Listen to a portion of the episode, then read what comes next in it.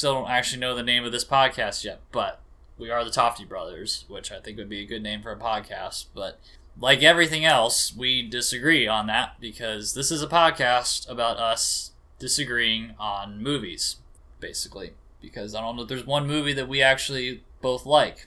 So I'm sure there's a few. maybe. Um, but I'm Kenton, and this is my brother Trent. Um, he's not Trenton, and I'm not Kent or Kenny or Ken. Um, just to get that out of the way, he's Trent, and I'm Kenton. That's that's what it is. And I don't know why we were named that way, but that's that's a bigger Just podcast. Moving on.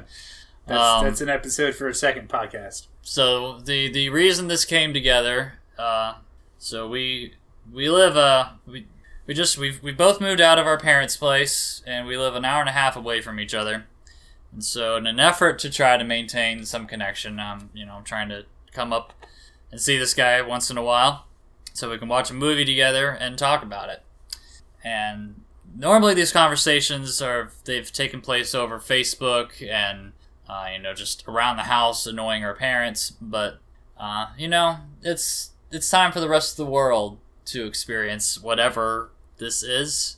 I don't know anyone will listen to this, and I'm just ahead of time sorry if you are. You surely have better things to do with your time. But um, this is this is a podcast because we need to be on the internet like everybody else. So here we are.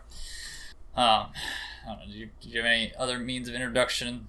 Nope. Not too. Per- okay, cool. That's that's probably about as much as you need to know about us. Um, so to begin with, uh, Star Wars has been a pivotal part of both of our lives. I can barely remember any time when I didn't know about Star Wars, and so I don't remember a time before Star Wars. yeah, not not really. Uh, I mean, we were we, we were born into the Star Wars era, to be sure. Well, of And course, we watched were it at born into ages. the era. Yeah, The era started like 20 years before we even existed. something something like that. But uh, so our first objective now, now Trent does not believe that we will actually make it past seven podcasts, but I'm going to prove this wrong because we are going to watch all of the Star Wars films in the order that the story is told.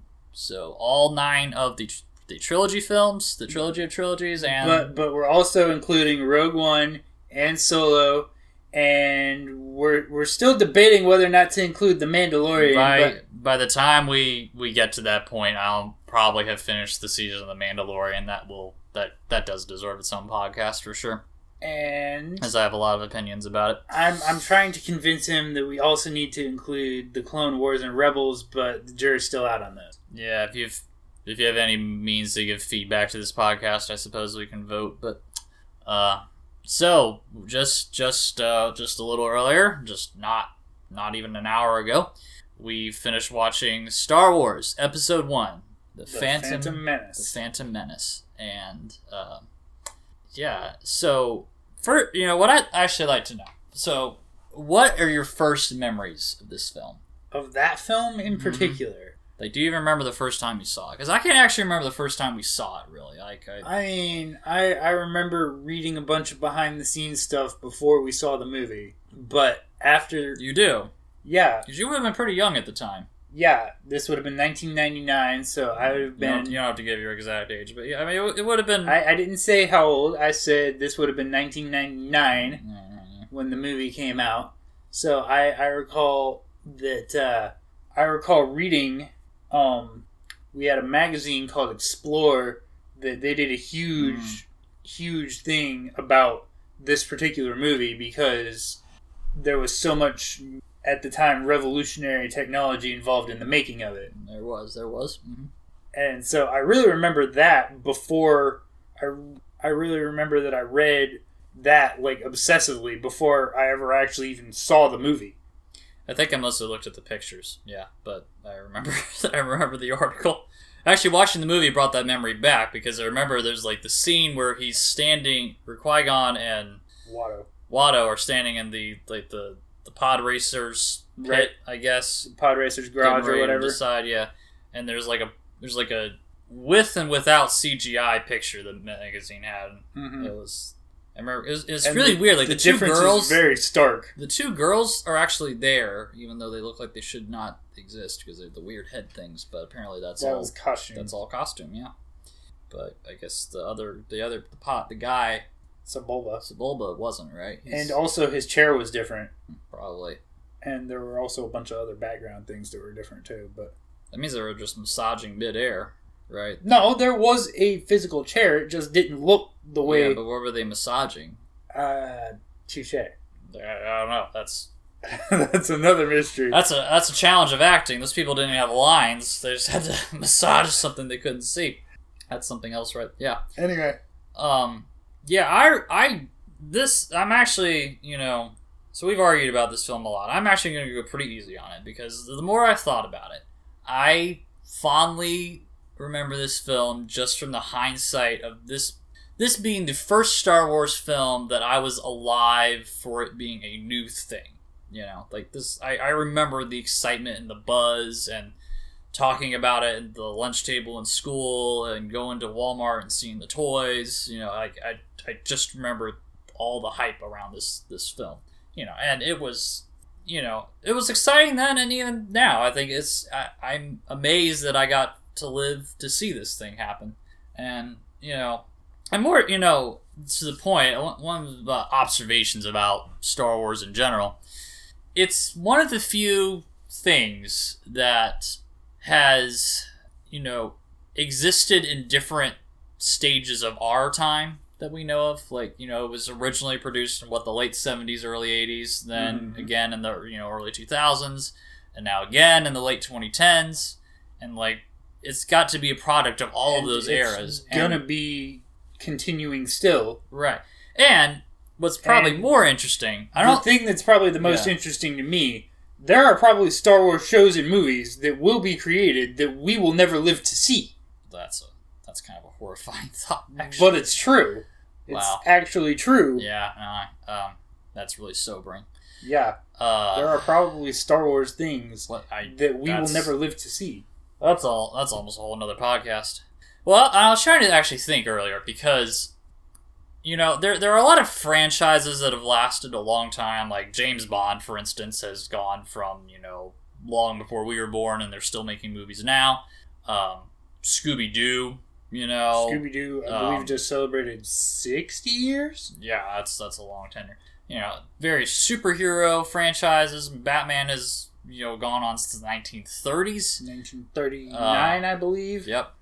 But I think Star Wars is intriguing because I can't actually think of any other franchise that the person who thought of it made it, finished it, put it on the shelf for like 20 years, and then made it again. Well, okay. So that's an interesting point. You say he made it and he finished it and then he put it on the shelf. Well, I don't think that's entirely true. See, he made it and then he always, I think, at some point, at least on some subconscious Okay, level, yeah, I, I, planned that he would eventually come made- back to was, it. That wasn't the best choice of words. He made, but he made it like there was a you know a long gap, like decades gap between like the last Star Wars movie Between- and this one. So, like, when you say that, like, you mean between the Return of the Jedi and the Phantom Menace. Right. Okay, yeah.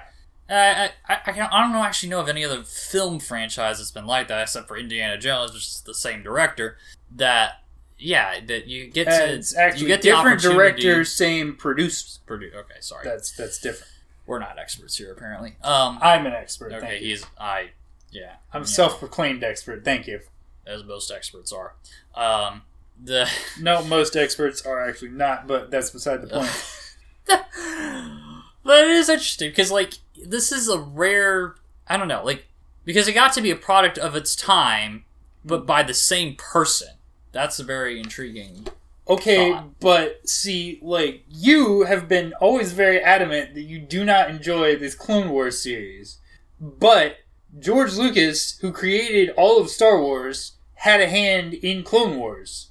okay so we got three chances at it i guess i don't know So he had, a- so he had Clone Wars. that's even i guess that's more fascinating than technically right? he had I mean, Rebels. He Yeah. had the prequel trilogy. He had the original trilogy, and then he gave it all away Sure. and was like, you Well, know he what? didn't Give it away. Well- Uh, he he gave it away for a bunch of green and was like, this is not my problem anymore. yeah, that's that's a that's that's a sad way to put it, but I. But it's not well, what, inaccurate. what I think is more interesting though it's like is in the that it's like the the thing at the Yeah. of Indiana Jones where they're like, we're sorry, okay, we're sorry we made this movie, and he holds up the box with the box office money and goes, I'm not sorry. But uh, more more than any of that, though, I think it's interesting that the tone of these films, I think, takes on their era. Like the tone of you know the original trilogy, the prequel trilogy, and now the postquel trilogy. I guess we'll call it. The sequel trilogy The is sequel. what people on the internet are referring Okay. to it as. Sorry, I'm not. I guess I'm not on the internet. I'm just putting podcasts there. Uh, but like they all, have, like you have to agree, they all have like radically different feel, Absolutely. Right. But and there are that's just interesting. but they are okay you say they all have radically different feel that is true but to some extent all of them still feel like they're part of the same universe. See that's what really is so cool about star wars is you can take all these different things. Like you can take the mandalorian okay? You can take the old republic. You can take literally any era from star wars mm, star wars history and it still feels like Star Wars. There are still certain aspects, no matter what era you're talking about, know that said feel Jedi. like Star You Wars. said the Last Jedi didn't feel like Star Wars, but This is true because The Last Jedi felt like a documentary about Star Wars. It didn't feel like I was experiencing the Star Wars universe. oh, we're we're a long way from that. Don't worry, y'all. Um, we're, we're yeah. Well, you know the other interesting thing I, I think really, and this is why I, I actually fondly tie myself tie memory to this move, tie fond feelings to this film. I think because the tone of it is actually pretty upbeat compared to the rest of the prequel trilogy. And I was thinking and realized this is the last, the Phantom Menace, which we're going to actually talk about, focusing on from now on. I guess maybe we'll see. Ostensibly, anyway. The Phantom Menace is the last Star Wars film produced before 9 11. That is true. I had not considered that. And just, you know, it's funny to, or not funny, but like it's interesting to watch, like the shift in tone in just three movies made back to back that are part of a continuous story that I think were influenced by just events of the world at the time. You know, that that could be explored in its own probably anthropology podcast, I suppose. But but yeah, I you know for for the for the hate this movie gets and in many cases probably deserves, um, I do fondly remember this film just because of the era it came out of and just the optimism of the late 90s that it represents and the, the technological boom uh, the idea that we can computer generate movies that could never possibly have been made before like this yeah, but then that Y2K feeling of- happened and they're like, we're all gonna die, computers are gonna kill us all. Yeah, that's a that that that that's his own point, and for the that's that's the thing. Computers do try to kill everybody in this film, and Except terrible that at it. They, they literally don't. well, they do though. Like the entire most of the enemy in this film are the droids. I, Yeah, but all right, we're jumping ahead. I, let's let's go to this because this is an interesting thing. I think is I see in this film. You know, the concept of robots in movies has been around for a long time. Like That's like easily And- been around since like the 30s or 40s. Sure. And the idea usually is to make the robots, like if they're bad robots, you make them intimidating. Like the best example being the Terminator franchise. You have a number of very intimidating robots.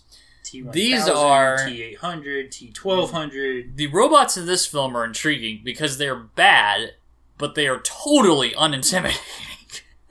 Well, okay, so that's an interesting point. I actually was just watching recently a video about the battle droids, specifically from this movie, that it said battle droids in this time period were often mm, programmed with emotions that really they shouldn't have been programmed with. no. Like laziness and cowardice and fear. Or, Those are not qualities that you want to have in a warrior. or plain ineptitude. I mean, they're just they're just Yes, not bright. stupidity. Like, why did you not? It would cost you the same amount of money to put. Once you have a hardware system, it would cost you the same amount of money to just give straight across the board mm, commander level tactical mm, software to all your droids. Especially since they all tap into the same brain. exactly. Which brings up another question though, is why then, if they all have like this central computer that drives all their decisions, why do they have commander droids? Like what's their purpose? You know, that's a good They're question. all getting the same orders. Don't really know the Just- answer. They're just they're there to like give the movie orders, I guess. I, that's Yeah. baffling to me. That's a good question. I don't really know the answer to that. Like why do droids have like can droids advance in rank? No, I don't believe so. Why? Why? They're- they're what's assigned the a rank. concept of rank then for I, a droid? I think actually I have why something do they in my. care? I think actually I have something in my uh, my reference guide here that talks about You can't. droid. You can't see. My brother has assembled literature, notes taken during the film. Like he's he is prepared to discuss this Well, much I more mean, than I am. if you, if I just pulled up a Wikipedia article just Like- now to confirm the fact that this was the last film made before 9-11. So, I'm like you gotta you, either you go big or you go home. That's that's pretty much all there is to it. well, we're we're at your home, so I guess that's Well, there. I mean, I I I went home, but I Um, also went big. So what what are you gonna say? What indeed? Yeah, I mean, I'll give you this: the the the droideka, the the droidekas. Do they actually call them droidekas? Yes, they do okay. call them droidekas. Destroyers See, right here, droidekas. They actually are intimidating. I would be scared if I saw Right one here, of those. battle droids, command officer. In order to streamline communication between trade Streamline. In order to Okay. streamline communication between Trade Federation officials and droid troops, certain battle droids, such as OM9, are designated command officers. Orders are Uh. conveyed to officer droids via priority channels from the central computer systems. Uh, yeah, I, that actually makes some sense. I'm, I'm embarrassed to admit. Yeah, I guess that. Yeah, that. Yeah, if you're trying to clear up. Well, but, but no, no, that no, because here's the problem. Like, if.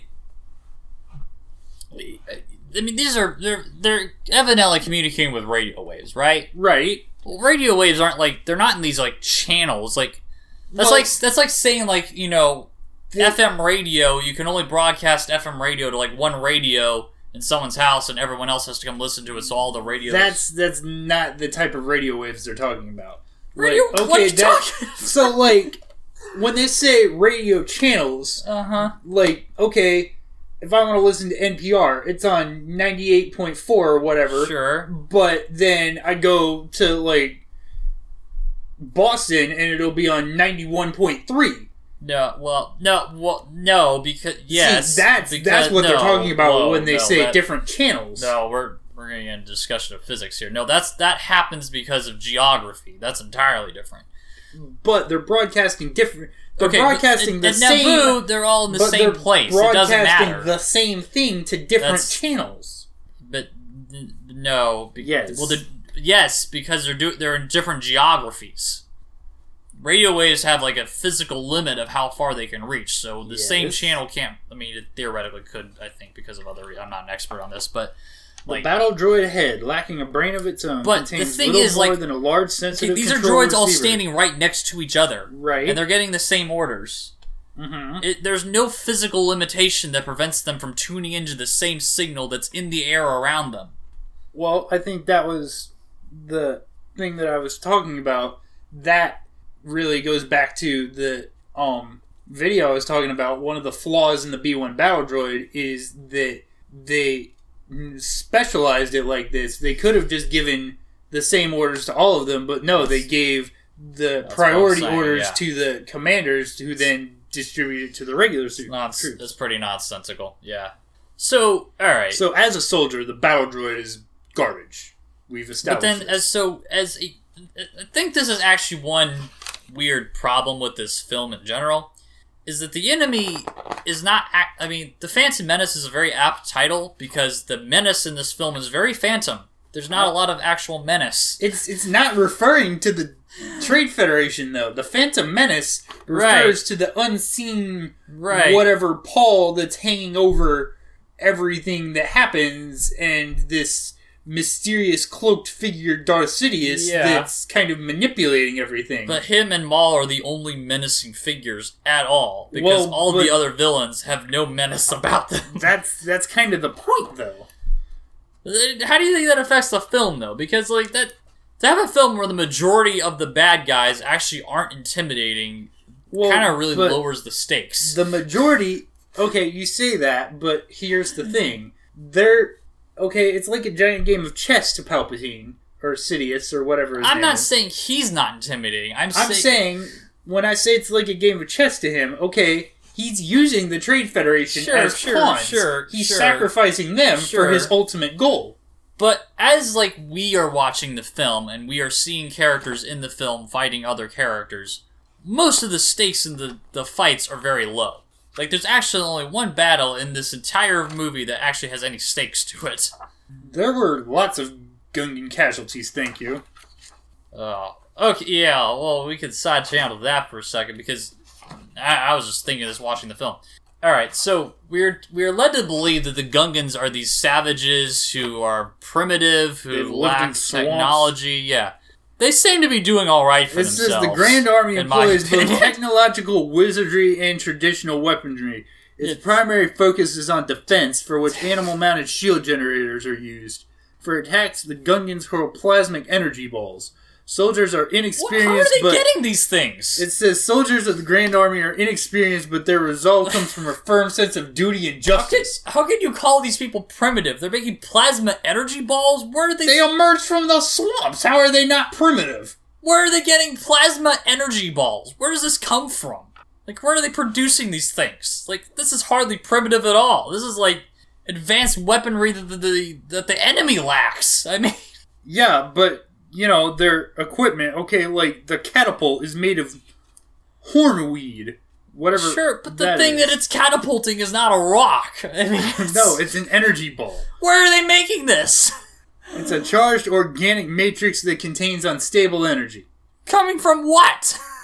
I don't know. Well, I mean, how are these people primitive then? They evidently have surprisingly advanced technology to do very specific types of things. Right? Am I am I crazy here? Like, I I don't know. yeah, this, They they emerged from the swamps, man. How does that not make them primitive? because they can produce plasma energy balls Here, that nobody. Gungans evolved in the swamps of Naboo, becoming almost equally well adapted to life on land and water. Amphibious beings live in underwater cities hidden in deep lakes, breathing air or water Wow, with their crap. compound lungs.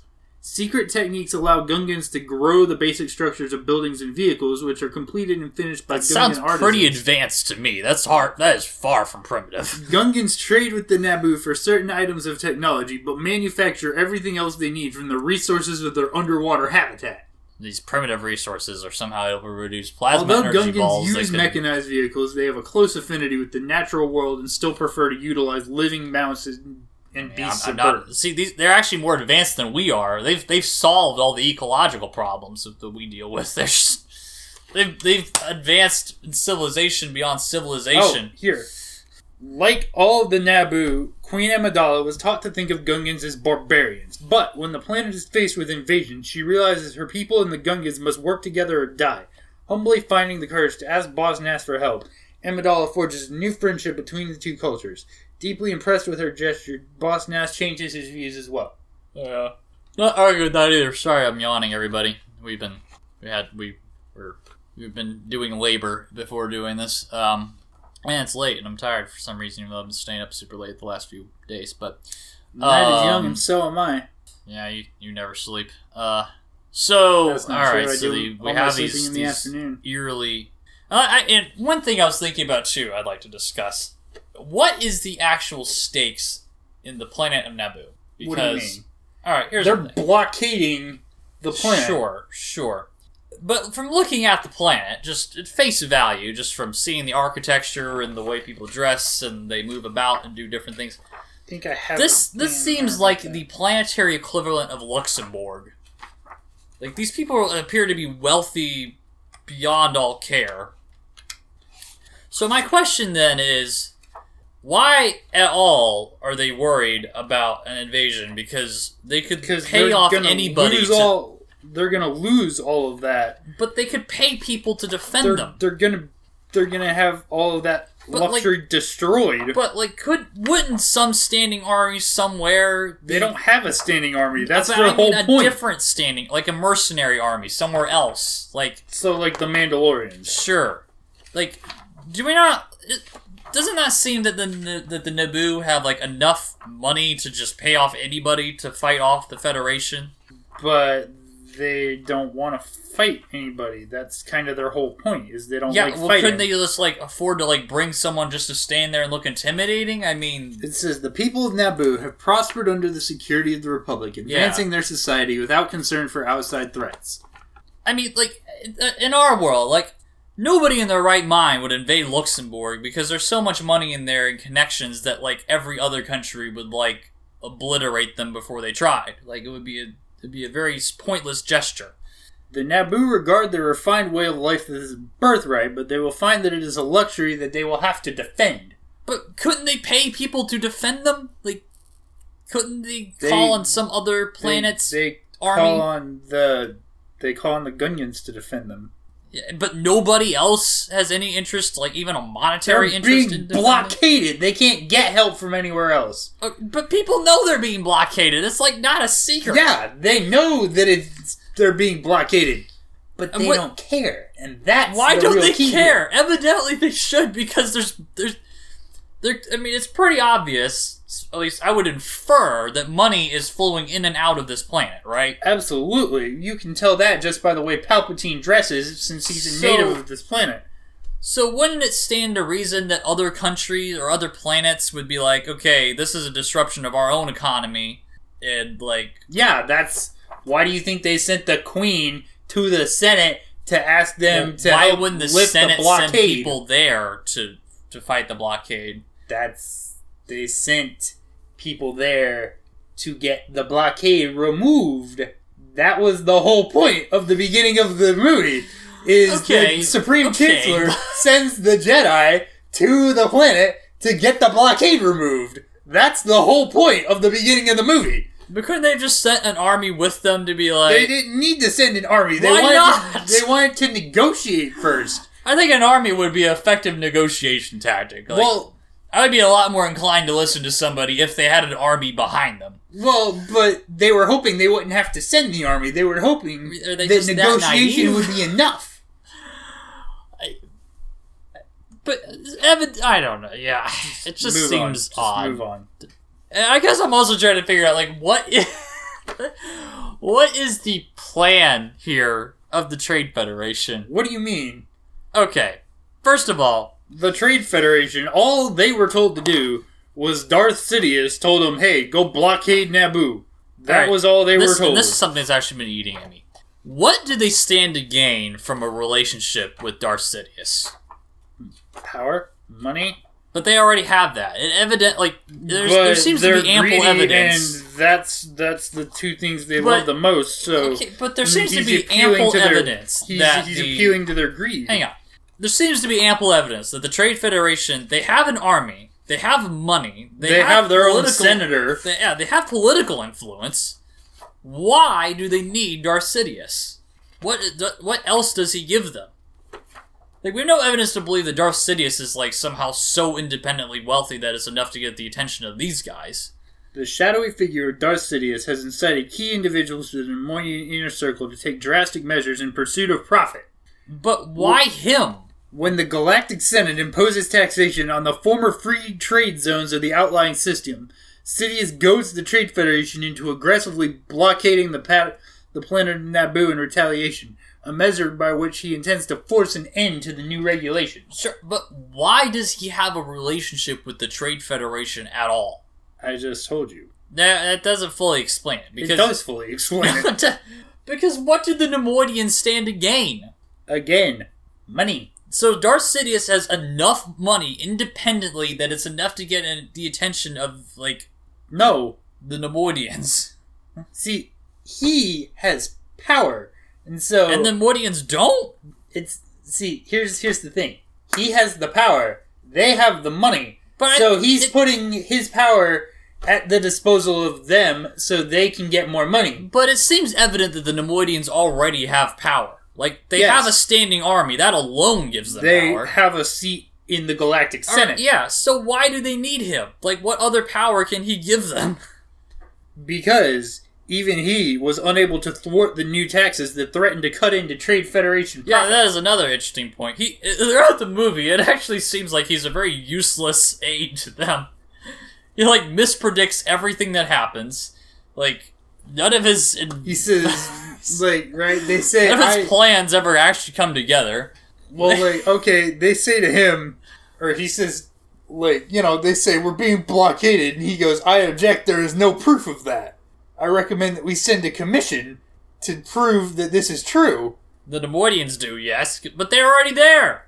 Yeah, but see, he's trying to swing the Yeah. sympathy vote because then the guy from Well, Malastare pipes up and he's like, "Yeah, I agree. We should send a commission to Okay, prove but it's true." how, how is Darth Sidious helping them do that? What they're already doing already on their own.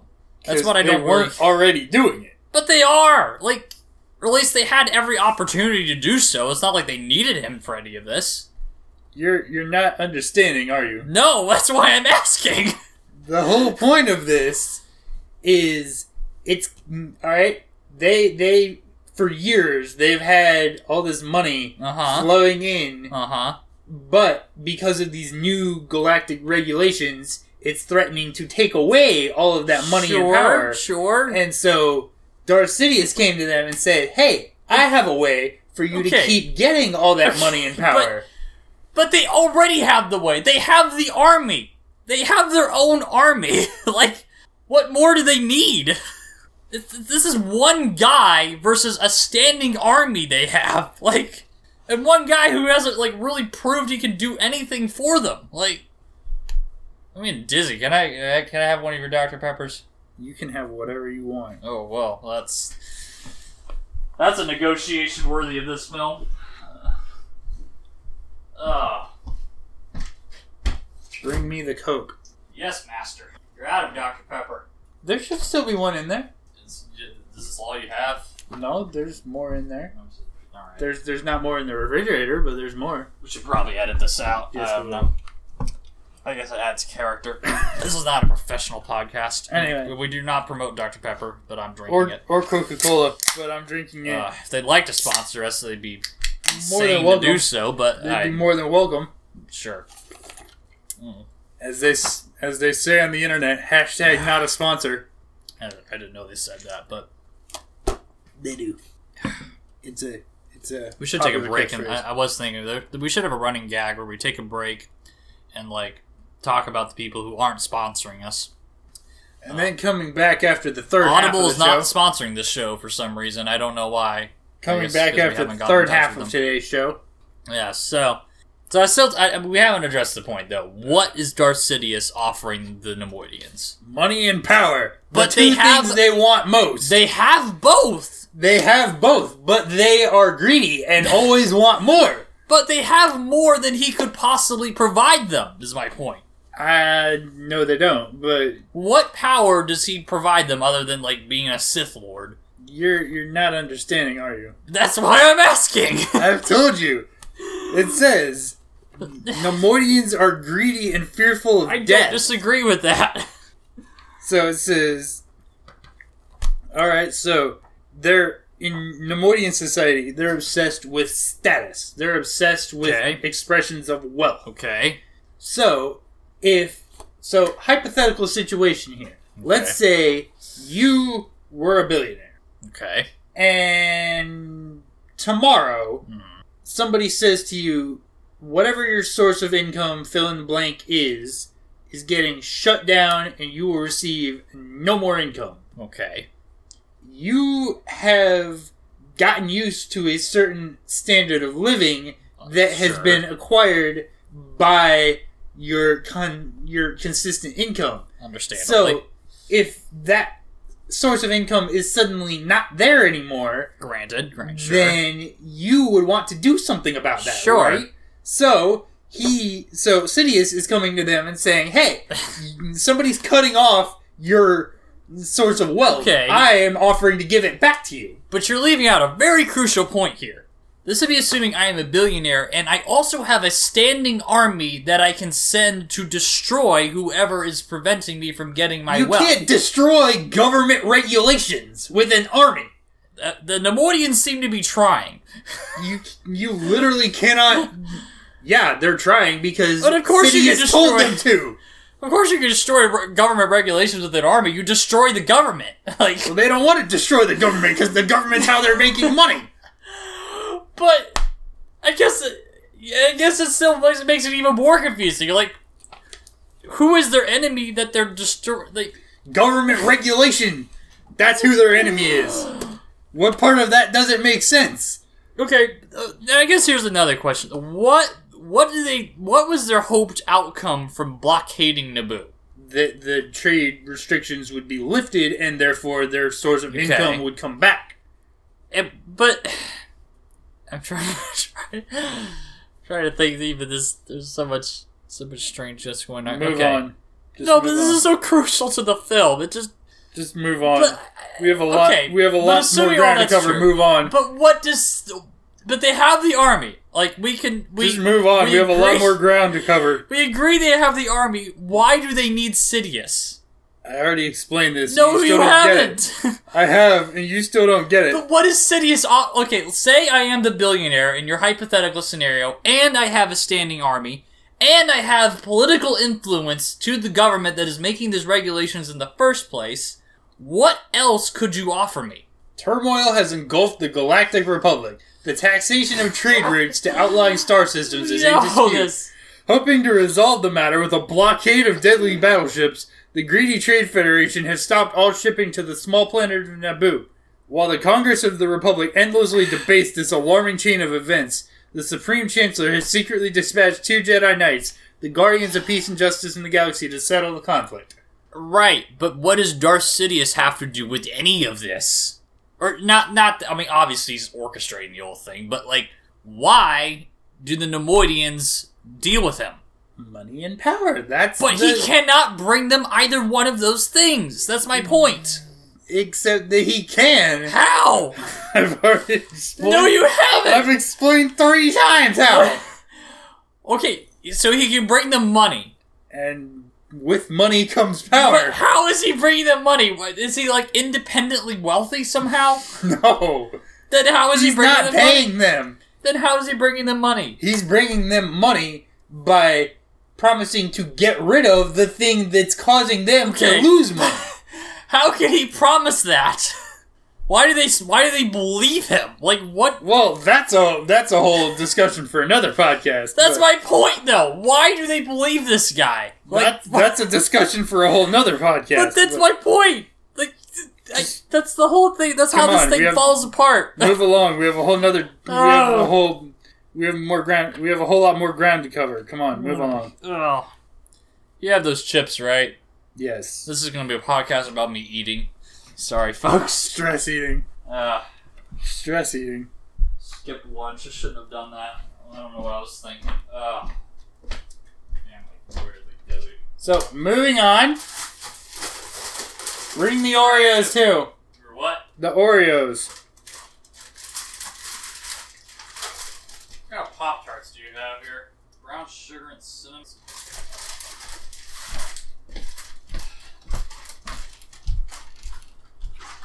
Y'all, this is. Uh, we won't even get into it. Oh, this is interesting.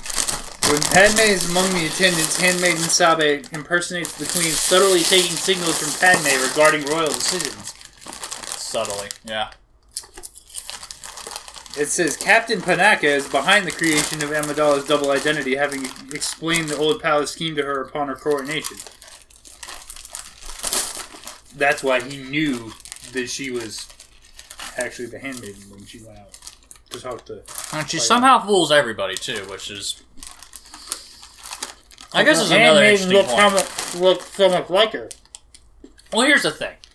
You know, I understand like Saddam Hussein style body doubles that like they just have to sort of stand at a distance and just look enough like him to get shot, but like she's fooling people that are standing right next to her that have spent an inordinate amount of time with her. But here's the thing.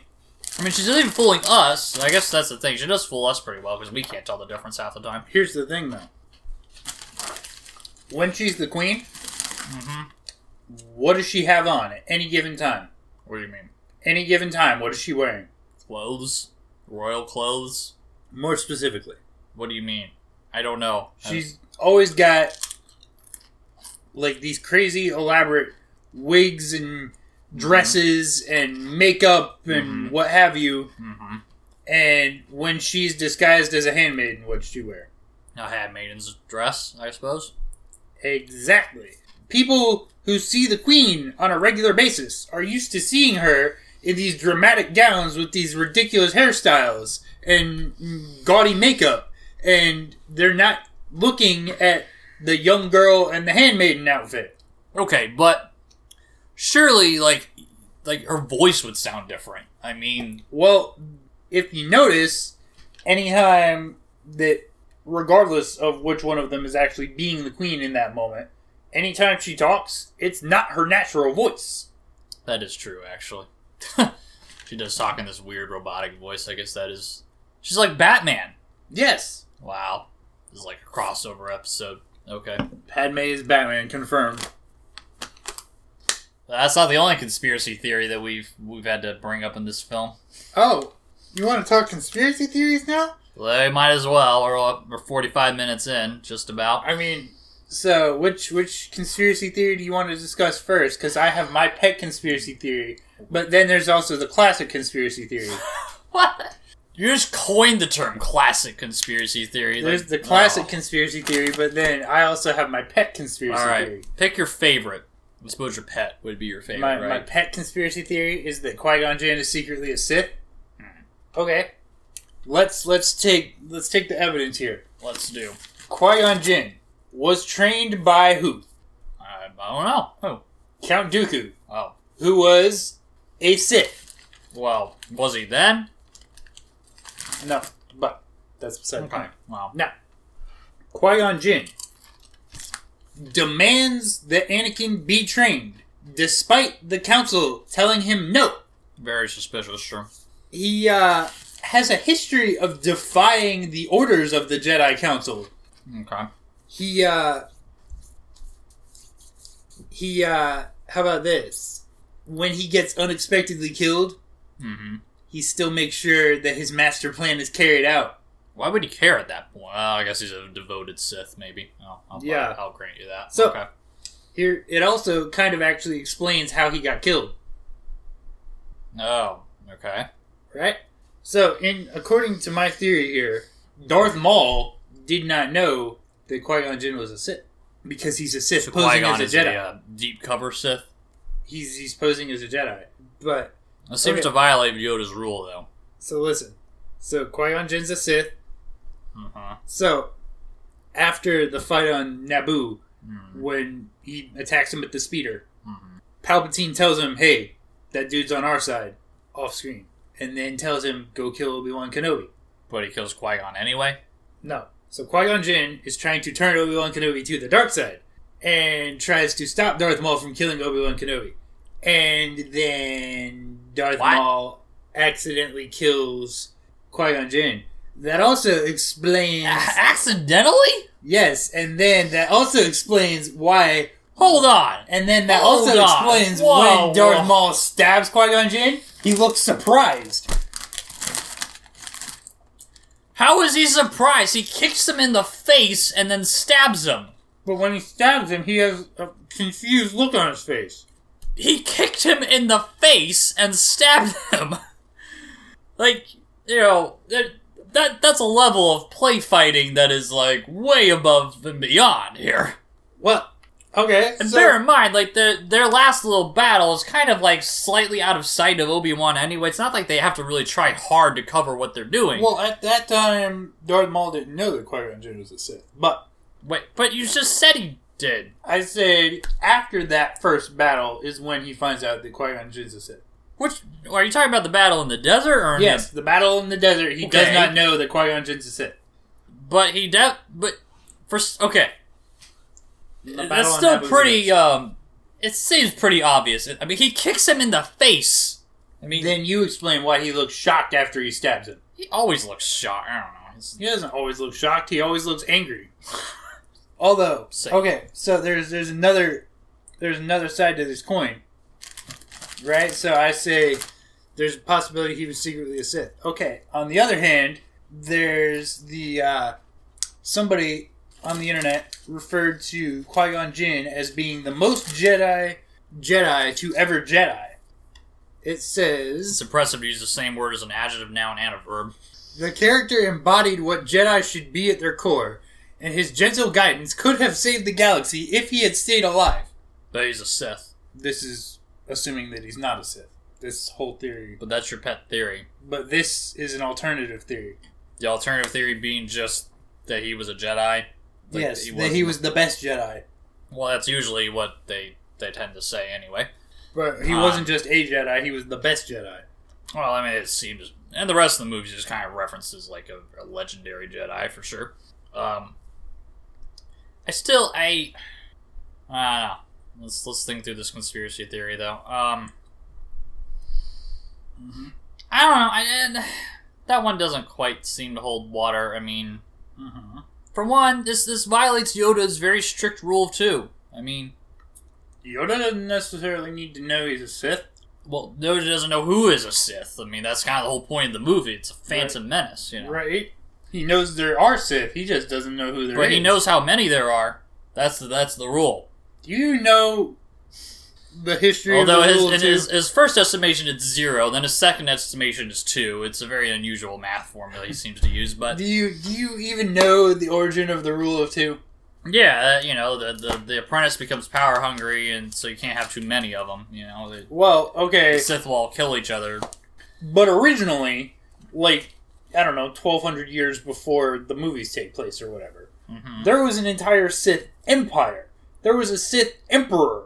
Okay, Sith was originally not even a term specifically for dark side force users. Originally, Sith was a race of people who all used the dark side of the force. And then they started Wonder why that didn't last long. well, okay. So then they started accepting people who weren't from that planet to be Sith. That's awfully um, magnanimous of them. That was well. There's For people who are like driven by hate and rage, they they seem there's awfully. there's, there's a um, whole there's a whole thing behind that. You have to play the game Star Wars the Old Republic to really get it, but it- that would be a remarkable explanation. but it it has an explanation. I just I haven't played the game in a while, so I I- don't remember exactly what I, the I is. really would question the validity of it. Anyway, moving move on. Move. So there were thousands of Sith. All right. Then they had a Sith war with the A Jedi. Sithal war, No, not No. a Sith war because it wasn't Yeah, between the. Sith and the Sith. It was between surprising. it was between the Sith and the Jedi. Mhm. And the Jedi pretty much wiped out all the Sith. And so then That explains their their their bizarre attitudes, Well- the genocide and what all. well, okay, so then Darth Maul actually kind of addresses that in this movie because he says, "At last we shall reveal ourselves to the Jedi. At last we shall have our revenge." that was pretty vague, yeah. Yeah, that, that that is such a bizarre line just by itself in the movie. It's like revenge for what? What did these people Well- ever do to you? Well, now you know. That's exactly what they did. They Uh. wiped out the Sith Empire.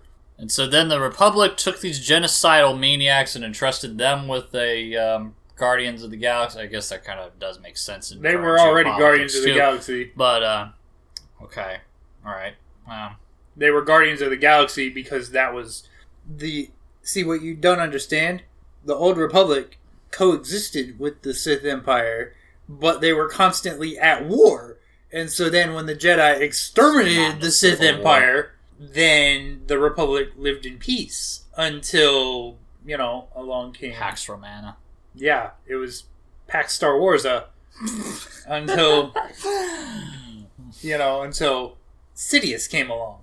and for some indescribable reason, managed to forge a relationship with the Neimoidians, and thus it all began. Uh, And then there was Darth What? Plagueis the Wise, but yeah, we'll, Still- we'll talk more about him later. but so, but is Yoda's rule of two correct? Yes. Then how could Qui Gon be a Sith in conjunction with another two Sith? Then we'd have three. Because just because there should be two Sith doesn't mean there always will be two Sith. No, Yoda does not say should. That would be like an ought. He says there an is. There are always two. Uh huh. So how would there then be three? It's a whole thing. But oh, okay. So It's, actually, it's math is what it is. No, okay, Simple so- addition. so but, you know, that's that's the whole thing. The thing. You learn it in kindergarten. Okay, so but- here's the thing, though. Um, if you watch episode two, okay, in episode two, when Count Dooku, the trainer of Qui Gon Jinn, incidentally, is interrogating Obi Wan Kenobi on Geonosis, okay. he says to him about Qui Gon Jinn. He says he was once my apprentice, just as you were once his. He also says Qui Gon saw the corruption in the Senate, Mm, and mm, Qui Gon Jinn would have joined my side had he stayed alive. And mm, Well, that's a pretty wild prognostication. And Obi Wan, obviously, out of rage, says Qui Gon Jinn would have never joined you. But we would never know if Qui Gon Jinn would have joined him or not because he died. so we're arguing out of ignorance here. I mean, and had he probably not seen this corruption already, it's not exactly like it was probably a big secret. Well, Obi Wan saw the corruption. He just didn't acknowledge the corruption. I feel like he's the kind of person who would acknowledge it. I mean, you know, he seems pretty perceptive. Anyway, that was that was my pet. In fact, he might be the. the this is what uh, a rather amusing aspect of this movie. He seems to actually be the only person besides maybe Padme who's maybe of like above average intelligence. How so? I, it's just all these little things. Everything everybody does, like, Like what? seems Example. ah, like, like running the blockade. Like, let's talk about that for a second. Like, we have extensively. no, no, no, no, no. I mean, like the the scene where like Padme tries to make her escape from Naboo. Right? What's wrong with that? How did this happen? What do you mean? She is one ship amongst like hundreds that are surrounding the planet with the intent purpose of blocking ships from getting through, and they let her through? They had to fight their way through. Barely. I, I, it really actually is kind of a miracle escape. That that's kind of the point. And I, I just the So and then the like the but afterwards, yeah, the, the aftermath is like this sort of argument amongst the crew, like, well, the hyperdrive's been damaged. What do we do now? Should we go to Tatooine? Well, there's a lot of gangsters in Tatooine. It's like, yeah, but the Trade Federation that's been shooting at us is everywhere else. Obviously, you dingbat, we can't go there. So uh-huh. we have to get like this. Qui Gon seems like the only person who has any sense at all. Like, he just states the obvious. oh, I, I, yeah. And then even he seems to have limits. Like, he just sort of gambles their whole situation to try to get them out of it. It's a pretty. I mean, I guess, like, they're just sort of forced into it by some. Co- some means of the plot they are coerced into having to make the gamble that they do, but anyway, I don't know. He seems. Pat Padme No. is maybe more like me because she, she seems to kind of poo poo every idea, kind of like I do. yeah, I've noticed. Qui That Gon, was kind of the inspiration for this podcast. Qui Gon at least has some common sense, but everyone else just seems to be kind of. Yeah, I've No, noticed you poo poo every idea. That's kind of how this podcast Yeah. came to be. Yeah, but But um, so now of course we must discuss the classic theory that goes along with this movie: oh, okay. Darth Jar Jar.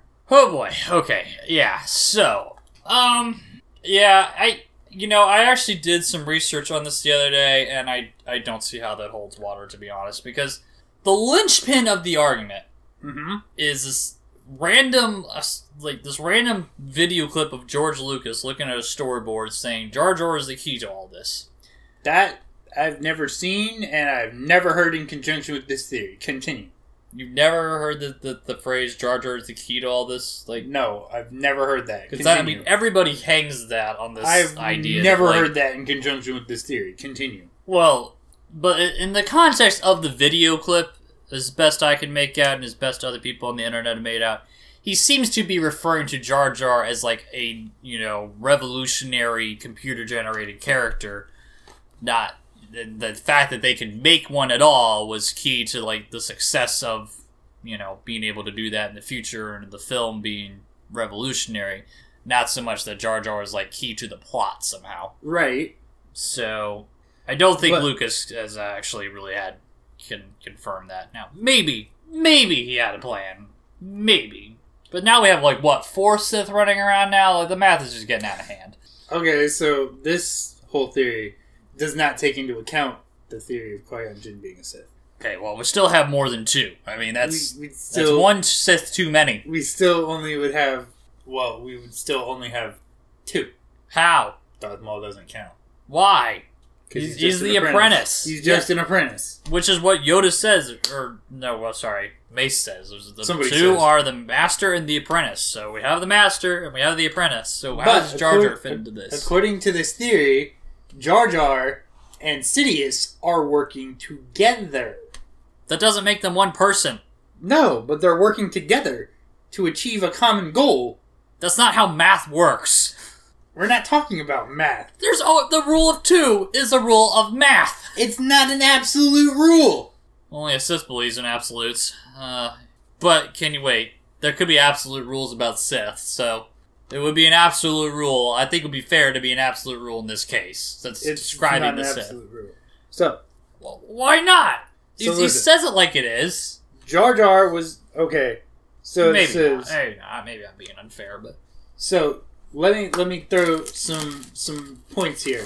okay. when Jar Jar is introduced, he is introduced as a goofy swamp do- swamp dwelling creature, right? Okay. Right? Okay. When Yoda is introduced, he is introduced as a goofy swamp dwelling creature. Okay. Now, when okay, now So far, you've actually kind of sold me on the idea that maybe he's secretly a Jedi. You know. Jar Jar can be seen multiple times using the hand wave motion that Jedi do with the Jedi mind trick. For example, I noticed it specifically when he's uh, being made a general. He he waves his hand like a bunch of times right before the boss says, "Hey, do you want to be a general?" But to do that trick, you have to also say stuff out loud. No, not not if you're attuned enough in the Force, because Mace Windu in the Clone Wars show does that mind trick without saying stuff out loud and Uh. achieves the same goal. I don't consider that the same level of canonicity. It it's considered canon, so you're gonna have to deal with it.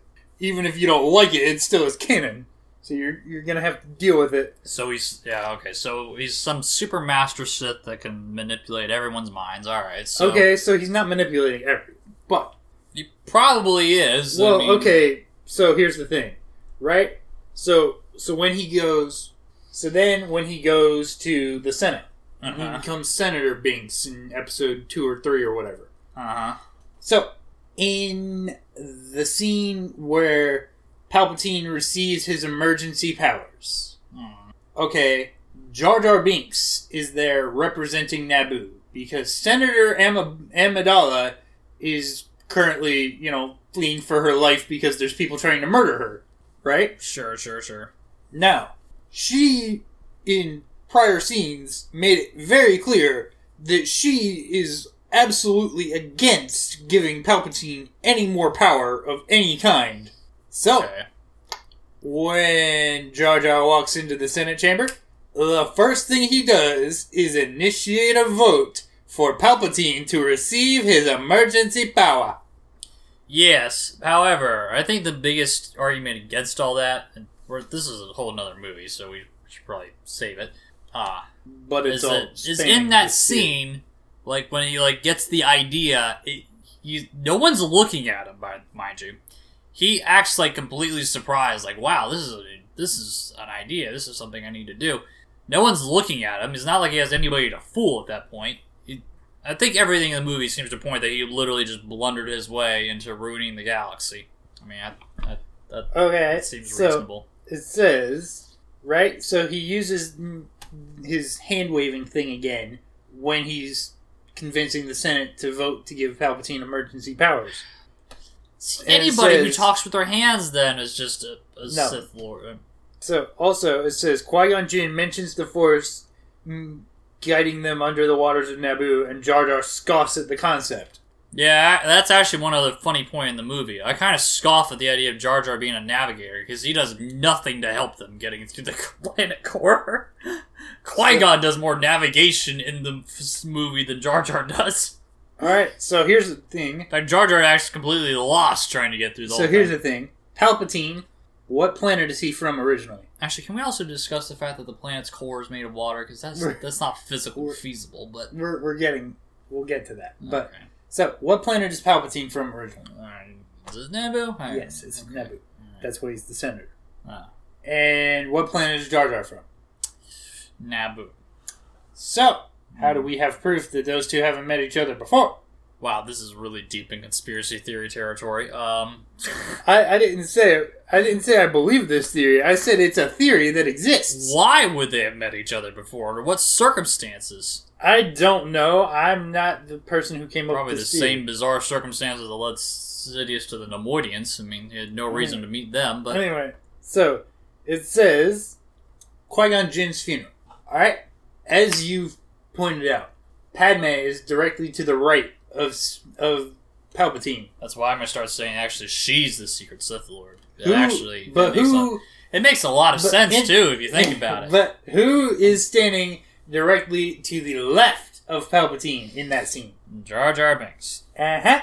And in subsequent movies, you see a recurring theme of Jar Jar Binks being with Palpatine in situations that Jar Jar really has no cause to be there. He's also a senator. But you see Senator Palpatine or Senator Jar Jar with with Chancellor Palpatine in situations that really Senator Binks has no business being there. He's a senator. Uh, he's doing senatorial business. I, I would think he has plenty of reason to be around Palpatine. Well, oh, okay, that's that's like saying, like you know, But in the beginning of episode three, Palpatine is like walking, and next to him is walking Jar Jar. well, I mean, Nancy But Pelosi walks around with other senators and representatives around her. I'm like, saying it's a it's a recurring theme that happens after. because they're in the same job. like, of course they are. Like, Okay. Politicians hang around other politicians. It's So pretty normal. Binks. Okay, so here's the thing. In episode two, in episode two, Binks knows that Obi Wan and Anakin are coming when he is the only one in the room, and nobody has said a word about them coming. when is this? In episode two, Yeah, we're still gonna when when they come to visit Padme in the apartment after they haven't the- seen her for ten years, We'll have to watch that. um, I I don't remember this part. He approaches the elevator for no reason, does not attempt to open Maybe the he heard it ding. So he just walks up to the elevator, It probably dinged, you know, and indicates someone is coming. But, but he doesn't try to open the door. You don't try to open the door of an elevator So he just waits a second or two. like And- you would do at an elevator. So why does he act surprised when Obi Wan and Anakin walk out? Well, you said that he wasn't surprised. You said he predicted them coming. But he acts surprised in order to maintain his cover. Oh, brother. So Or maybe he was waiting by the elevator like a normal person would and was surprised to see two people he wasn't expecting to see. So, what if Jar Jar was banned from the underwater city because his clumsiness? What if his clumsiness was actually a cover and he was, you know, that. Okay, why do you think. Banned for being a Sith? Okay, so. So when when he when I he feel like they would have had a very different reaction when he so returned. when he when he returns, what's the first thing they do? They slap handcuffs on him. You know why? Because they think he's a threat. He's Jar Jar Binks. He's clumsy as all get out. There is no way he's a viable threat. well, he, uh, Uh, from They're we pointing spears at him. They slap handcuffs on him. From the- there is no reason they would do that if they didn't think he was dangerous. Because from the best we can tell from his explanations, he accidentally set part of the place on fire. I mean, that sounds like a threat. No, I don't. I don't think he did. what does he say though in the submarine? He, he, he has some a- mm, nonsensical He explanation. says, mm, he says he crashed the boss's car, basically. Yeah, that, well, that I mean, doesn't that doesn't make you that doesn't make you a criminal. That just makes you a poor driver. I mean, criminally negligent, maybe. I That, mean, that doesn't that doesn't make you enough to get kicked out of the city. well, because you're a bad be- driver. It may be a sequence of other events that he didn't actually discuss. I mean, Well, okay, so but then there's the theory that him being clumsy and stuff is all an act, is all farce. So Maybe. the the theory with that, Jar Jar exhibits a specific kind of kung fu called Zui Quan. Uh huh. Now, the theory of Zui Quan, probably I'm not pronouncing that correctly, but basically what it does, you stagger and you stumble and you make people think you're drunk or whatever. And the the premise of this is kind of similar to Jack Sparrow, where he does all this stuff that makes you think he's an idiot to cover up the fact that he's actually a genius and he's actually planning all these things in his head. Okay. I mean, I think we've like illustrated a lot of possible covers, but we haven't like proven that that's what he's actually doing. I I didn't say one way or the other that's what he's doing. I've just put the theory out there. It is, it is your pet theory, though. No, that one was not my pet Oh. theory. That was the classic theory. I like to argue my new theory I've like just come up with now today. Oh dear. Padme is the Sith. Please explain. Well, I mean, let's let's look at the facts here. Please. Whose fault really is it that Anakin got turned? Not Padme. Really? Yes. Because maybe Padme was like manipulating him emotionally to get What? him to to you know start. Nothing about this makes sense. I'm just that, that seems entirely feasible. How? I mean, you Nothing about that theory even holds a shred of water. a shred of water. um, the, the- well, uh, Yes, it, it probably proves itself better than the next two movies, so we should probably save it for then. Um, we should discuss though pod racing because that is the other major controversy people to bring up with now this film. this is pod racing. Well, that and the dialogue, I suppose, too. But Oh, are we gonna discuss that after Uh, pod racing? well, I mean, do do we feel like pod racing was a waste of time in the film, or like no, it was critical to the story. But could it have like that critical piece been resolved some other way? It's the Star Wars equivalent of NASCAR.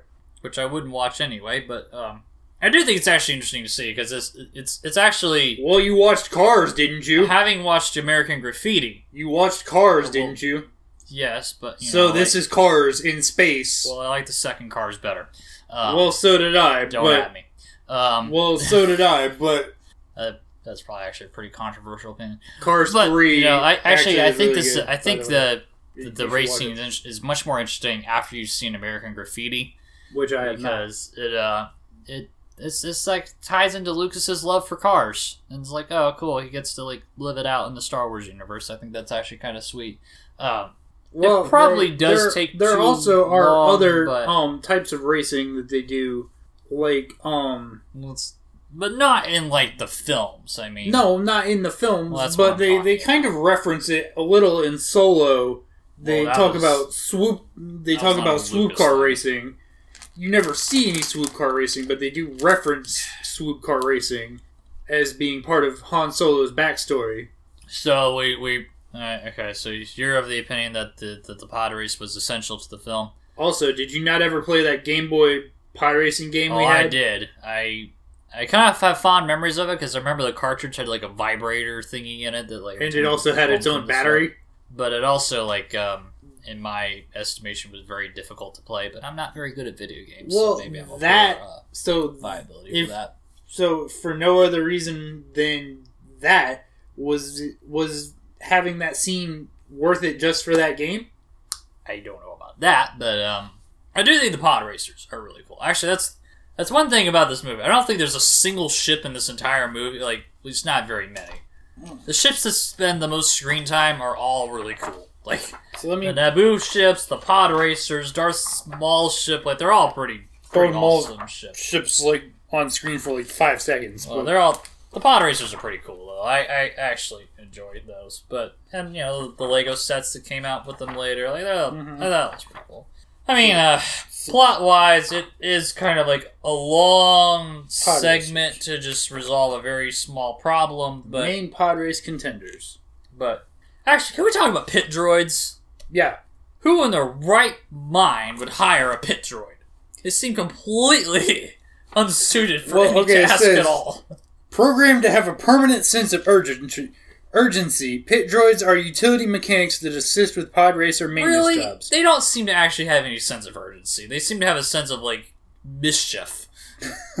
Their compact form allows them to reach small parts and linkages in other in and under the big engines. and to be sucked into engines periodically. But Pit droids are built with minimal logic processors, so they take orders without asking personal or superfluous questions. hold on, would you like hire a mechanic who had minimal logic processing ability to fix your car? However, this also leaves them easily confused and apt to get into trouble when left to their own devices. That seems like a very bad design for something to fix things. Pit droids are. I would not want somebody fixing a car who was easily confused. pit droids are such a common sight near pod racers that they go mostly unnoticed, in spite of the bizarre antics they sometimes engage in when I'll trying to get a job done. It says the real mechanics are left to make the complex decisions and oversee customized engine modifications. but what? Like They actually have human mechanics too, by the way. sure, but couldn't they possibly have made the pit droids any better? Yes, they could have. Then why didn't they? I don't know. That's this is baffling to me. Why anybody? And especially like in a race, like maybe you should just like leave the pit droids out of this and like just have a fully, you know, Organic, organic crew, yeah, that has like crew. better logic processing ability and maybe a real sense of urgency and isn't like pulling pranks all the time. Well, they don't intentionally pull pranks. They just get easily. They they're basically robots with ADHD. Yeah, it's, uh, it seems like a, a very very bad like like you would have to be very deliberate to design something that bad. Like just doesn't add up. Why are they so bad? I don't know. Oh, but the yeah, the pottery scene. I I think people are a little a little too hard on it. It's kind of fun. Um, Again, it's it's the Star Wars equivalent of NASCAR. yeah, but probably.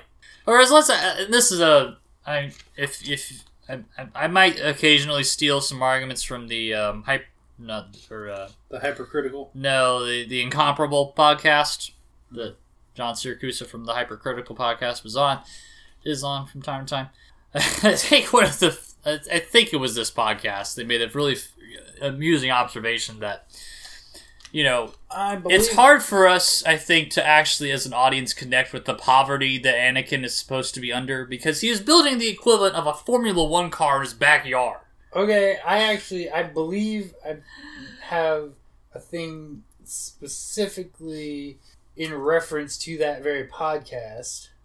Can we address that point though? Like, I think that is really like he does not seem to be doing too bad for himself. I mean, even the house they live in seems pretty well, you know, kept for a typical residence in Tatooine.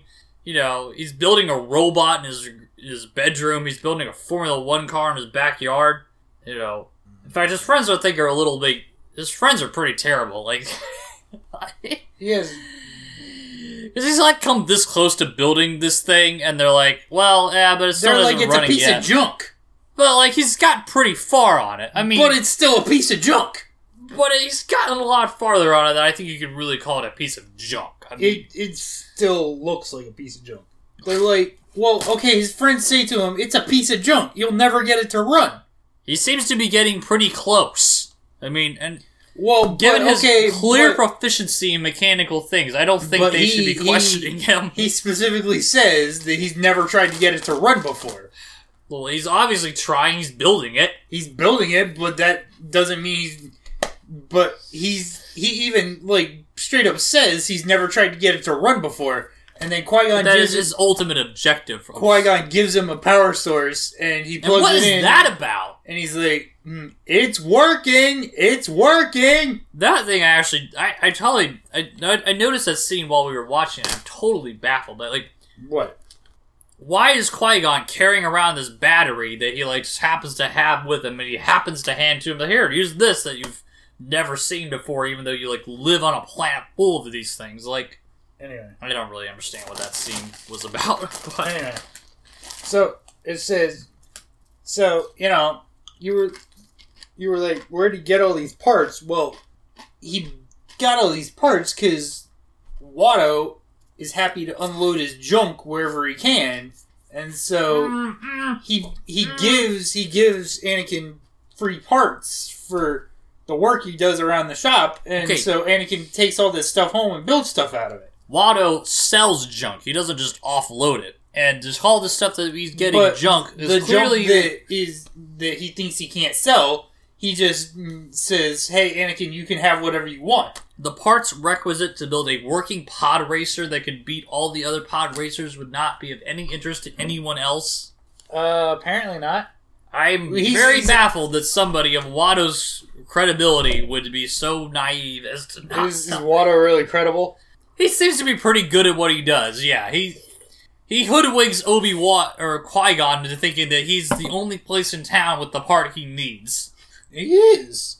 Yeah, that, that's actually a great other point brought up in the incomparable. Like Qui Gon just buys that statement as like face value. Like he never says like, "No, I'm gonna check some other people first. Like he's like, "Well, yeah, he said it. It must be so." like, Well, is I mean- that naive? like, I mean, to be fair, the specific ship type that they were on is a very rare ship type, and so Watto probably and was they the happen to walk into the one junk dealer that has it.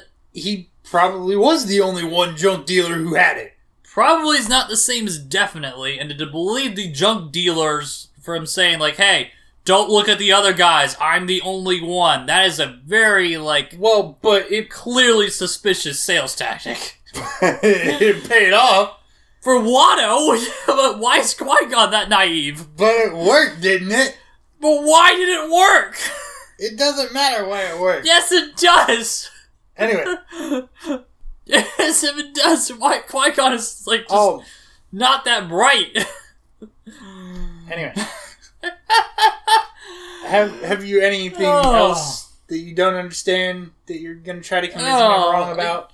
I don't even understand this. You've, you've made that clear. Um, What else do you not understand about this movie, or that you don't agree with me on about this movie? um, well, let's let's think this through. Um, should have, we should have tried to take this in some chronological order. Didn't didn't get that far. No, we didn't. Uh, all right. So yeah, we got the Trade Federation. We got the the, the, The pod racing. Oh, I still don't understand any of that. Um, oh man, going to Naboo, going to the the, the ships, the, The hyperdrive core here. Uh, hyperdrive core. Yeah. A dazzling example of Naboo style, the hyperdrive core is an intricate maze of charge planes and effective channels that allow the ship to slip smoothly beyond light speed. That sounds like real science. When the Nubian made generator inside the core fails under the energy lo- overloads encountered in battle, the Naboo begin to learn the realities of their dependence on the Oh. outside world. Oh, oh, ow. Act, that does bring up something. Okay, first of all, why do the droids have to go outside the ship to repair electrical connections that could just as easily have been inside the ship? Because they weren't inside the ship. Why weren't they? I don't know. I didn't design the ship. Well, it seems like a really bad design. And moreover, uh, this is this is something that kind of baffled me watching this film. Why did like the Queen of Naboo go out of her way to honor a droid in her throne room on the ship afterwards? Like, Because he saved their lives. but he's a droid. They would have all died if it weren't for R2D2. That's like honoring a fire hose for putting out a fire. Like, it's not. yes, it is because it's an inanimate object. Droids are people too! no, they're not. Droids have feelings! Whoa, whoa, whoa, whoa. Um, Droids have feelings. That's. that Droids have feelings. highly subjective. Um, Literally every main character in every Star Wars movie would have died at least once had it not been for R2D2. but can R two D two even comprehend what honor is? I mean, uh, why do they care? Like he's a droid. Like they sent him out in space to get shot at because that was his job. He's a droid. He's down. But he has level. more personality than some of the human characters. They don't know that. Like he's just a droid. Yeah, it's like honoring a fire hose. Like it's just It's not like honoring a fire hose. it's like honoring a fire truck. It's not like honoring a fire truck.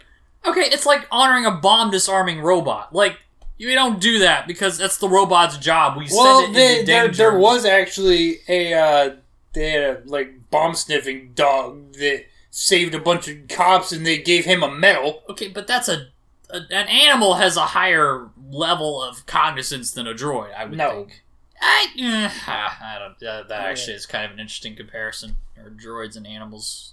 Yes. Do droids have more rights? Oh boy, that's a. Droid rights. oh wow. I'm I'm a droid rights proponent. Apparently. Anyway, continue. so what else do we have in here that you would like to discuss? I would like to also bring up the hypercriticals analysis that, uh, or sorry, sorry, incomparables analysis that sending Padme to go watch the droid. Like, I don't believe I even addressed that. yeah, why her? Why not? Because there's half a dozen other girls who could have done the same thing. Right? One of them just happened to be the Queen of Naboo undercover. But it was convenient to the plot. Apparently, that's con- the only explanation for a lot of things in this movie. no. Ah, ah, it's just, ah, why, ah, oh. So, It says about R2 such dedication would ordinarily go unnoticed, but when a crisis envelops the royal starship, R2D2 becomes a hero. again, but like, worthy of the Queen of Naboo's attention? Like, She takes, just saved her life. she takes 15 minutes out of her day to, like, let's talk to this droid. It just saved her life. If a Again, if like a bomb sniffing dog saved your life, would you be grateful to the bomb sniffing dog? Yes, but the dog can't comprehend the fact that I'm grateful. Like, not I think the- I think droids can understand human emotions, but I, I, and, But- and the reason I say that is because they're also capable here's of the expressing thing them. like it's pretty evident in what like i don't know i mean obviously i guess in the star wars universe there's different like levels of droids rights act but it seems like people by and large don't see droids as having like the no, same the, level the majority of, of, people don't. But um, so why does padme care that wasn't Padme. why does padme's not Sabe. padme care like Save. like why would they take time to like do this It I don't know. baffles me But anyway, um, they uh, um, um, I had a really good point and I just forgot what it. Was. Um, there, there are so many points what uh, what else would you like to discuss here? Uh, well, so I don't know. It just kind of came to me the the amusing uh, hallway conversations. Hallway conversations. Yeah, you know, like I guess it's sort of I don't know. I don't know if it's a callback because I don't know if uh, if um actually no wait uh West Wing might have been around that time this movie was made. Kind of these callback to West Wing, Aaron Sorkin style, walking down the hallway conversations. Except when the Neimoidians have to talk to Palpatine, they're like. "In the worst conference call ever. And they have a device that is literally designed to like walk and carry a hologram projections for the purpose of being able to walk around a room and talk to somebody when you can actually- just sit at a desk. So okay, it says. Oh, it says walking mechno chairs. I could see that. Well, it says it's a walking mechno chair, and it says walking mechno chairs are neither comfortable nor practical. However, they are hugely expensive and express the high status of the user, and also serve as platforms for hologram transmissions of high-ranking individuals. So they they have these things. So basically, what they're saying in the big paragraph that I just read, it's a status symbol. That's literally its only They're purpose. they're walking through hallways and they have a special device It's a status symbol. That's literally its only purpose. that actually does make some sense. Sadly. Um. what? That it's a status symbol?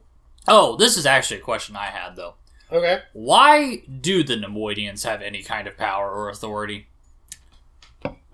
Well, funny you should ask. Because these do not seem like the caliber of people who have even the will to do that sort of thing, let alone like the physical capability to assert dominance. Neimoidians are known for their exceptional organizing abilities. I wouldn't really call them exceptional. To Driven by their intense desire for possessions, sure. They have built the largest commercial corporation in the galaxy. Okay, here's the thing though. To to successfully run any kind of enterprise, any kind of government or like organization, like Led by Neimoidians, the Trade Federation is a labyrinthine organization of bureaucrats and trade officials for many worlds that has, insin- that has insinuated itself throughout the galaxy. Eh, here's the thing. They even in one of the later movies, Here's the thing. they they say that Nute Gunray has been tried in the Supreme Court five times, and he's gotten off every time because he's the trade for the trade viceroy of the Trade Federation. Here's here's the thing. These people do not seem to have real nerve of any kind. Oh, they don't. I I Well, here's the thing. that. To effectively lead any kind of enterprise, you need to have some level of risk-taking nerve. Like, if you don't possess that, you will probably not succeed. Like, I don't know. It seemed to work okay for like- so far. how? That's my question. Like, how when did you have no morals, you don't need nerve. Hey, but yes, you do. Like, it takes nerve to like actually commit crimes and to take the risks Nute, necessary Nute Gunray, to get a commanding ahead. viceroy of the Trade Federation, Nute Gunray wields great authority and is willing to kill well, for his far-reaching commercial aims and directs the actions of his secret army mm, from the bridge of his How did flagship. he like? Because here's the thing, like, just maybe going from like some kind of like weird evolutionary perspective, like at square one, like why are the Neimoidians wealthy at all? Like, how did they ever obtain wealth? Well, it says raised as grubs until the age of seven, young Neimoidians are kept in communal hives and given limited amounts of food.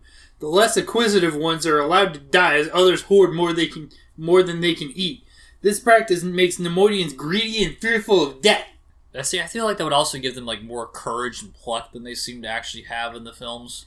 As adults, Neimoidians are known for their exceptional organizing abilities. Yeah, and their exceptional cowardice. Driven by their intense desire for possessions, they have built the largest mm, commercial And- and corporation really, in the this galaxy. This is not answering my question. Why? Why does anyone take these people seriously? The Neimoidians' organizational skills come from running mass hives and vast fungus farms on their homeworld of Cato Neimoidia. And that gives power over other people. Like Trade Federation fighters hauling freighters hauling cargo between the far-flung ah. Ugh. stars of the Republic are a familiar sight in orbit above many civilized worlds. Are they piloting them? Like I, I still don't understand how these people. rose Neimoidians are cautious by nature, and the Trade Federation has always been careful. Stop reading the book and address Listen, the. Neimoidians are cautious by ah. nature, and the Trade Federation has always been careful to hide its acts of extortion and manipulation behind lies and protests of good faith. Their open aggression against Naboo is new territory for them. I'll say because they have no nerve to do anything else. Well, that's why they're both scared about the possibility of escalation. Okay, that's my point though. People who like are successful criminals tend to have a lot of nerve, and these They're people, not criminals, bad guy, like people who are asserting power. All right, okay?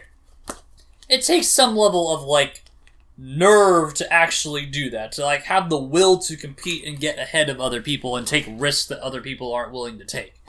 These do not seem like that caliber of individual. These seem like kind of They're not. so like they would only possibly succeed in like an environment that was built by people braver than them, right?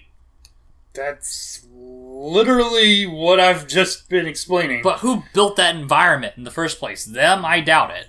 Unless they're like previous generations were like a lot more, you know, aggressive than they were. Did you not pay attention when I said that their entire the beginning of their existence depends on greed as a form of survival? That, that actually seems contradictory because like if I grew up in an environment where I had to like fight my way to like exist, I feel like that would give me a lot more like kind of confidence and nerve to like take other risks and do things and you know be aggressive. These people like seem like they've been coddled all their lives and like are afraid to do anything that like may disrupt you know their comfort level they have. Like it, it still doesn't really add up to me. uh-huh. I, I guess we, we don't have an answer for that either. Anyway, continuing. Uh What else do you have that you Uh. don't understand? Um, Can we talk for a second about how the Queen of Naboo is only 14, but she got elected the elected. the- Yeah, that is a good question. She's oh yeah, she's she's an elected queen. Can we talk about that for a minute? An elected child queen. Yes. Yeah, an elected child queen. I mean, I guess I could see how you could elect a queen. That that seems actually a lot more sensible than just having one being born into it. But Well, okay, electing says, a child into the position seems a little bizarre. well, okay, it says she was raised by humble parents in a small mountain village. Her exceptional abilities were recognized early in life, given the best training and pushed to develop her capabilities. That sounds like such a dream. She became princess of Why can't Theed. real politicians be like this? She became princess of Theed at the age of 12. She was elected queen upon the abdication of the previous sovereign, who had become embroiled in outworld politics after a rule of 13 years. Okay, how do you elect a child to a like central position of government? She literally is in charge of the entire planet, but But why? I don't know. Like, why would you elect a child? Like, I could see like you know dynasty The situations. where a Naboo child trusted that Amidala would hold their interests close to her heart. Well, sure. Like I, I might trust a child to be innocent and thoughtful, but like I don't trust their judgment to be like you know making difficult. That's decisions. why she has royal advisors. Then why not elect one of them? Why would you? Because there- there's also a governor of Naboo. Uh, but that's a lower ranking official. Why isn't he in charge of the whole show? He is a lower ranking official. It says, as governor of Naboo, the outspoken Sio Bibble oversees all matters brought to the Queen's attention. He also Oh. chairs the advisory council and deals directly with regional representatives and town governing Yeah, officials and day to day administration. Um, the, but why would they elect a child to this position? I don't know. Alright, well, I guess we're not gonna solve that mystery either. Well, Well, what, what else do so you have in your notes? We haven't we haven't solved any of the mysteries Oh, so far. What other, what other notes do you have? Um, uh, I don't. I don't really have too many other notes. Well, we're, we're, we're well past the 90 minute mark. It may be a good time to, to, to you know, some kind of closing thoughts on this. Um, I I don't know, think like- we've really accomplished anything. I, you know, I don't think we've really accomplished anything that we set out to accomplish. I set out to accomplish nothing, so I Well, think then we've you- succeeded. I think you've succeeded very strongly. Um, do you have any closing uh, thoughts on this film? I guess, or any? I mean, it it served its purpose. We'll say that. What was its purpose then? Distra- Actually, that is one thing I'd like to talk about um, because that this is something that they bring up in the incomparable. Sorry to keep riffing off of them, but you know, one of their biggest criticisms is that this trilogy doesn't really accomplish the purpose of actually explaining Darth Vader very well. And I could actually I agree to that with, with, the other two movies. But I actually think the kid who plays Anakin in this movie, not perfect. Actually, maybe even less so now that I've seen the movie again. But like, not bad either. I don't know. He's he's a little too happy, especially for someone we're supposed to believe has been living a life of poverty and misery. But he's got a little bit of a kind of darkness about him that's you know kind of believable. So I mean, I I as a child actor, I think they did okay in selecting him. I guess they could have done better, but they certainly could have done worse. I think. But uh, you know, I I think this film uh, just does actually play a reasonably good groundwork to I, I will say this. Vader becomes Darth I Vader. will. I will say, this film of the prequel trilogy is probably the weakest one. Well, well, we'll see, I suppose. But so, what what purpose do you think this film accomplished that you you're referencing? It sets up mm, the next two films. Is really the purpose that it serves. Well, it sets up well, so. like yeah. it sets up. Well, like it's it introduces you really to the major characters and how they kind of all one of them, but yeah. and like kind of how they all connect to one another and how they kind of all ended up in the same place at the same time when they didn't all start in the same place at the same time. I mean, yeah, that's kind of like the basic tenet of like what any story should do. But okay, so yeah, I guess it does mechanically accomplish those goals.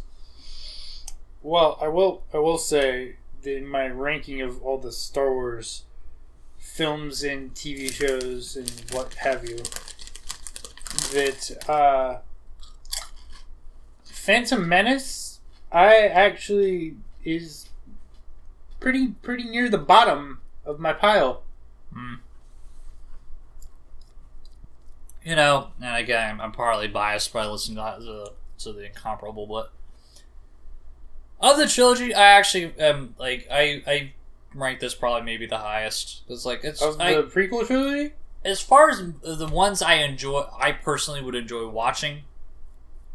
Like, you know, after watching Well- this film today, I feel lighthearted. It was a fun film to watch. let me let me say this: of the prequel trilogy alone, two is my favorite to watch, but three is the best film. well, we'll we'll get to that, I suppose. But but to this film, you, so it accomplishes its purpose. That's that's about it, really. Though for you, it's still ranks ranks pretty mean- low. Yeah. All right, yeah, that's. I mean, still above the holiday special, right? It's uh I would even rank it above Star Wars Rebels, which I know that's controversial. because I Because assume you'd rank it above the Last Jedi. So well, I would even rank Star Wars Rebels above The Last Jedi. The only thing that I ranked below The Last Jedi is the holiday special, so yeah, I can't wait till we get to that movie. we already Um, did the one for that movie, remember? No, no, that's episode seven. Oh. Uh, You mean right. episode eight, The Last eight, Jedi. Yeah, I mean numbers, numbers, are- numbers are hard. We can't even count to two around here apparently. So, um, yeah, I guess my final thoughts. I mean, you know, I said this.